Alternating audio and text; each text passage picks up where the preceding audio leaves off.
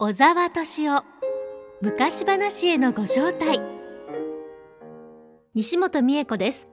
全国各地で昔話大学を主催する昔話や伝説の研究者小沢敏夫先生をお迎えして素敵な昔話の世界へとリスナーの皆さんをご招待します。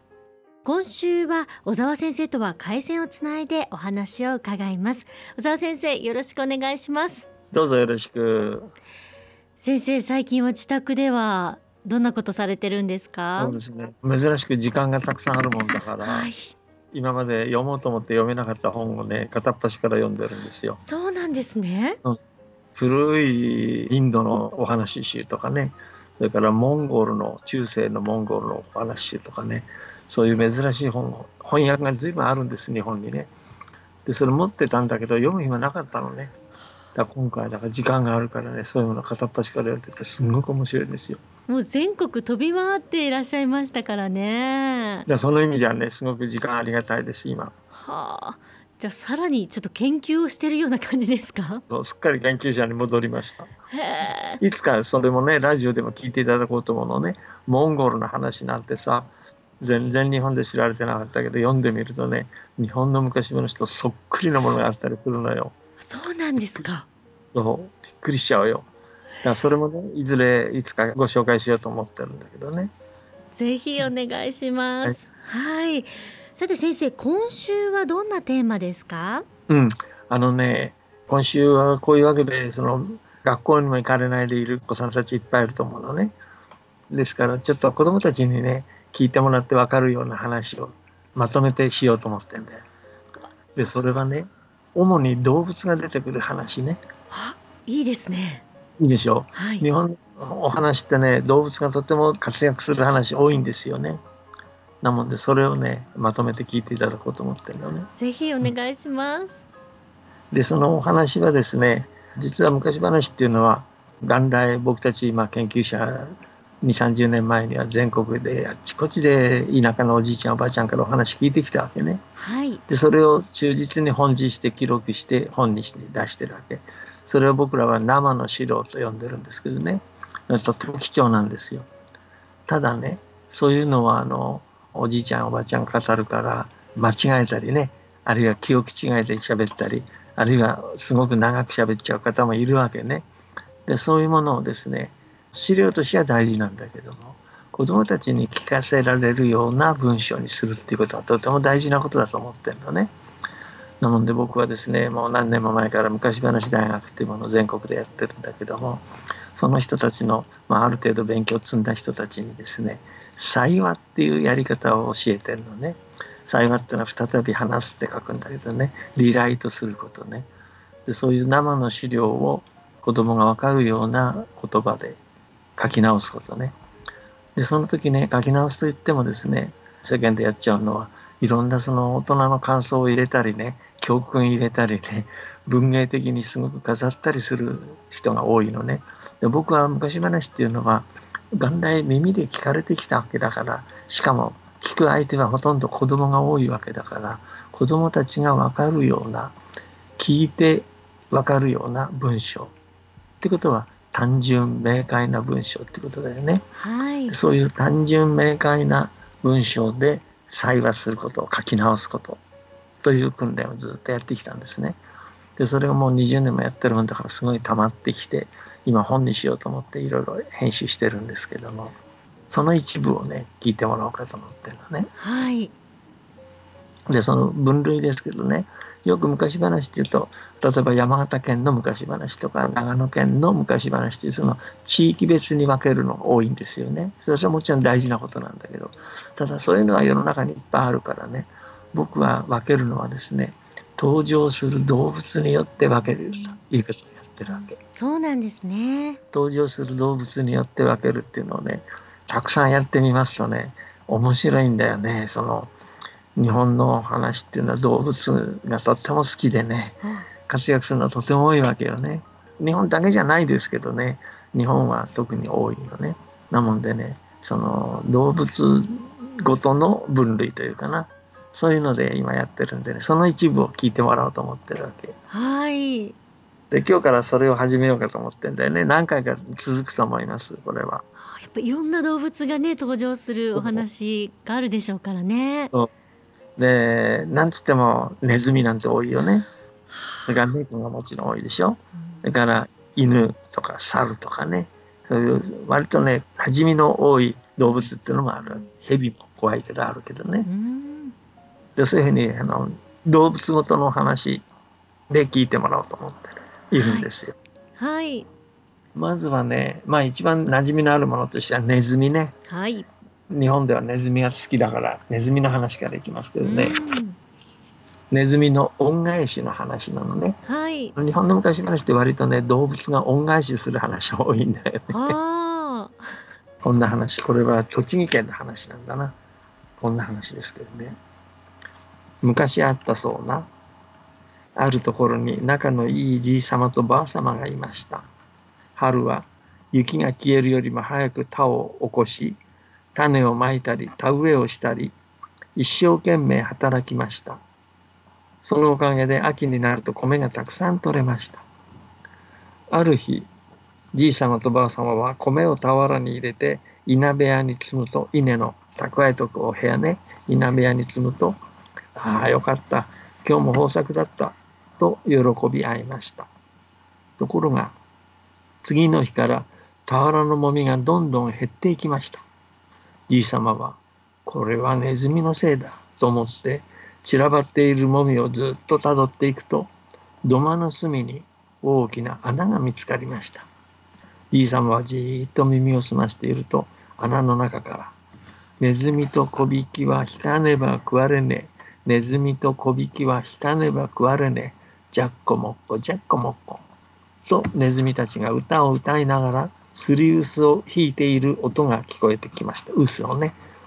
じいさまは怒って、オラがばあさまとようやく取った米をネズミの野郎どもめ、歌を歌ってスリウスで弾いている。今に見ておれ。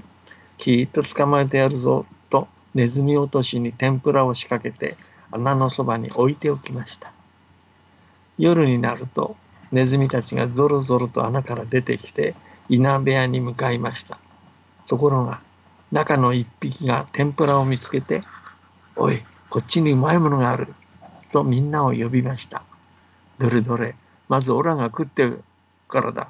と親方ネズミがみんなを押しのけ、ネズミ落としに入り、天ぷらに前足をかけた途端、バタンと戸が閉まって出られなくなってしまいました。朝になってじいさまがそれを見つけてこのネズミめ不定野郎だ。こうしてやる。とネズミ落としをそばの池につけました。するとネズミがハップアップしながら、じいさまじいさま助けてくれ。必ず恩を返すから。と頼みました。そこで人のいいじいさまはネズミを逃がしてやりました。やがて冬が来て、毎日毎日雪が降り、じいさまは町に買い出しに行けなくなりました。ある日、ばあ様が、じいさまじいさま、味噌汁に入れる煮干しがなくなった。どうしたらいいだろう？と言いました。じいさまが、まだ空が晴れないし、町に行くのは大義だな。と言うとばあ様は、それじゃあ晴れるまで我慢しましょう。と言いました。ところが、次の朝起きてみると、戸棚の前に、つとに入った煮干しが置いてありました。じいさまとばあさまはと神様が授けてくれたものだろう。ありがたいありがたい。と神棚にあげて拝みました。そのうち正月がやってきましたがじいさまは腰を痛めて正月市に行くことができませんでした。市場ね。市場に行くことができませんでした。ばあさまは困ったな。あ正月なのに神棚にあげる昆布もエビもなくてとじいさまに言いました。ところが、次の朝、ばあ様が起きてみると、戸棚の前に濡れた昆布と筒に入ったエビが置いてありました。ばあ様はびっくりして、じいさまじいさま早く起きてみろと叫びました。けれどもじいさまの返事はありません。ちょうどその時、じいさまは夢を見ていました。夢の中に一匹の大ネズミが現れて、ほら、あの時助けてもらったネズミだ。お礼にこの間は煮干しを、そして今朝は昆布とエビを戸棚の前に置いてきた。今また枕元に磨きニシンを置いていく。まだまだ足りないと思うが、この頃、三毛猫が現れて外を歩けなくなってしまった。なんとかこれで許してくれ。とじいさまに言いました。はっと目が覚めて、じいさまが起きてみると、枕元に磨きニシンが3本置いてありました。辺りにはネズミの足跡がたくさんついていました。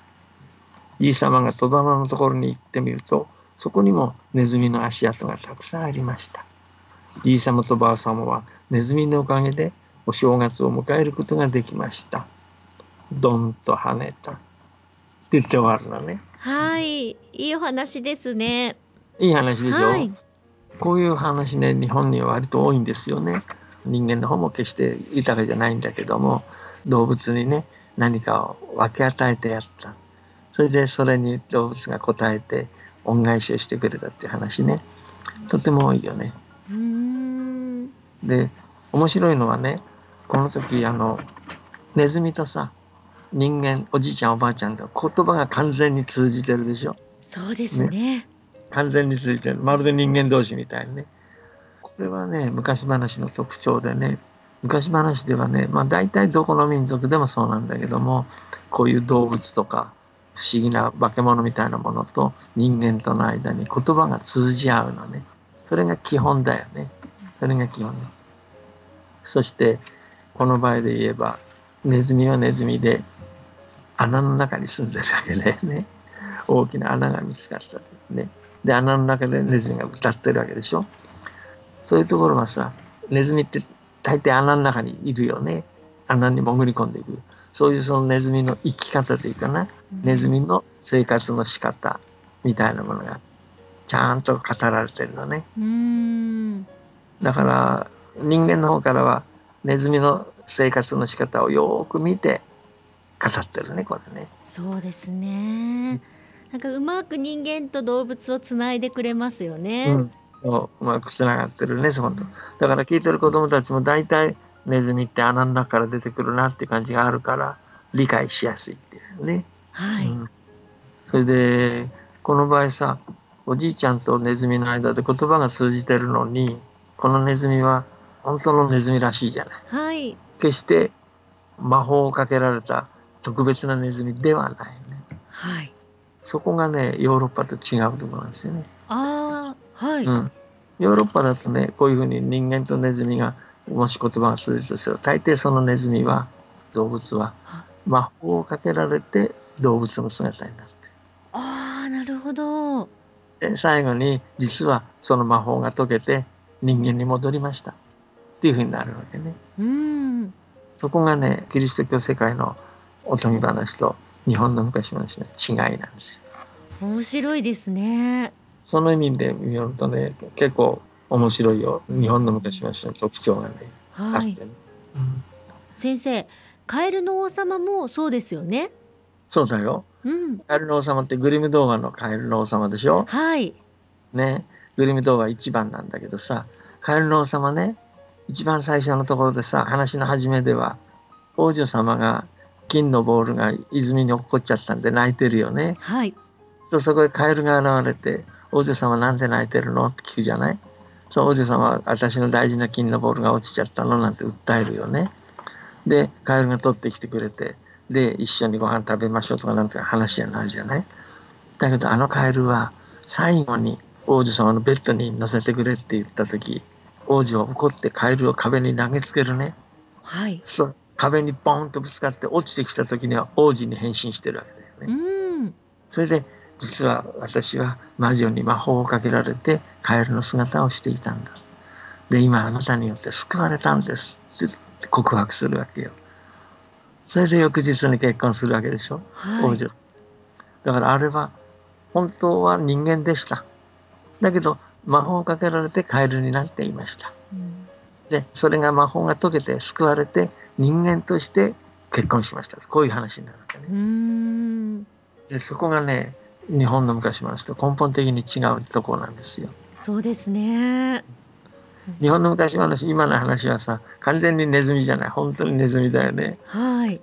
穴の中に住んでる本当の野生のネズミって感じよね、だけど言葉は通じてるわけだよね、はい、それで恩返しなんていうこともやるわけじゃない？人間の行動をやるわけだよねだから人間の行動をやるっていうところではカエルの王様と同じなんだけどもともとは人間でしたっていうところが根本的に違うのね。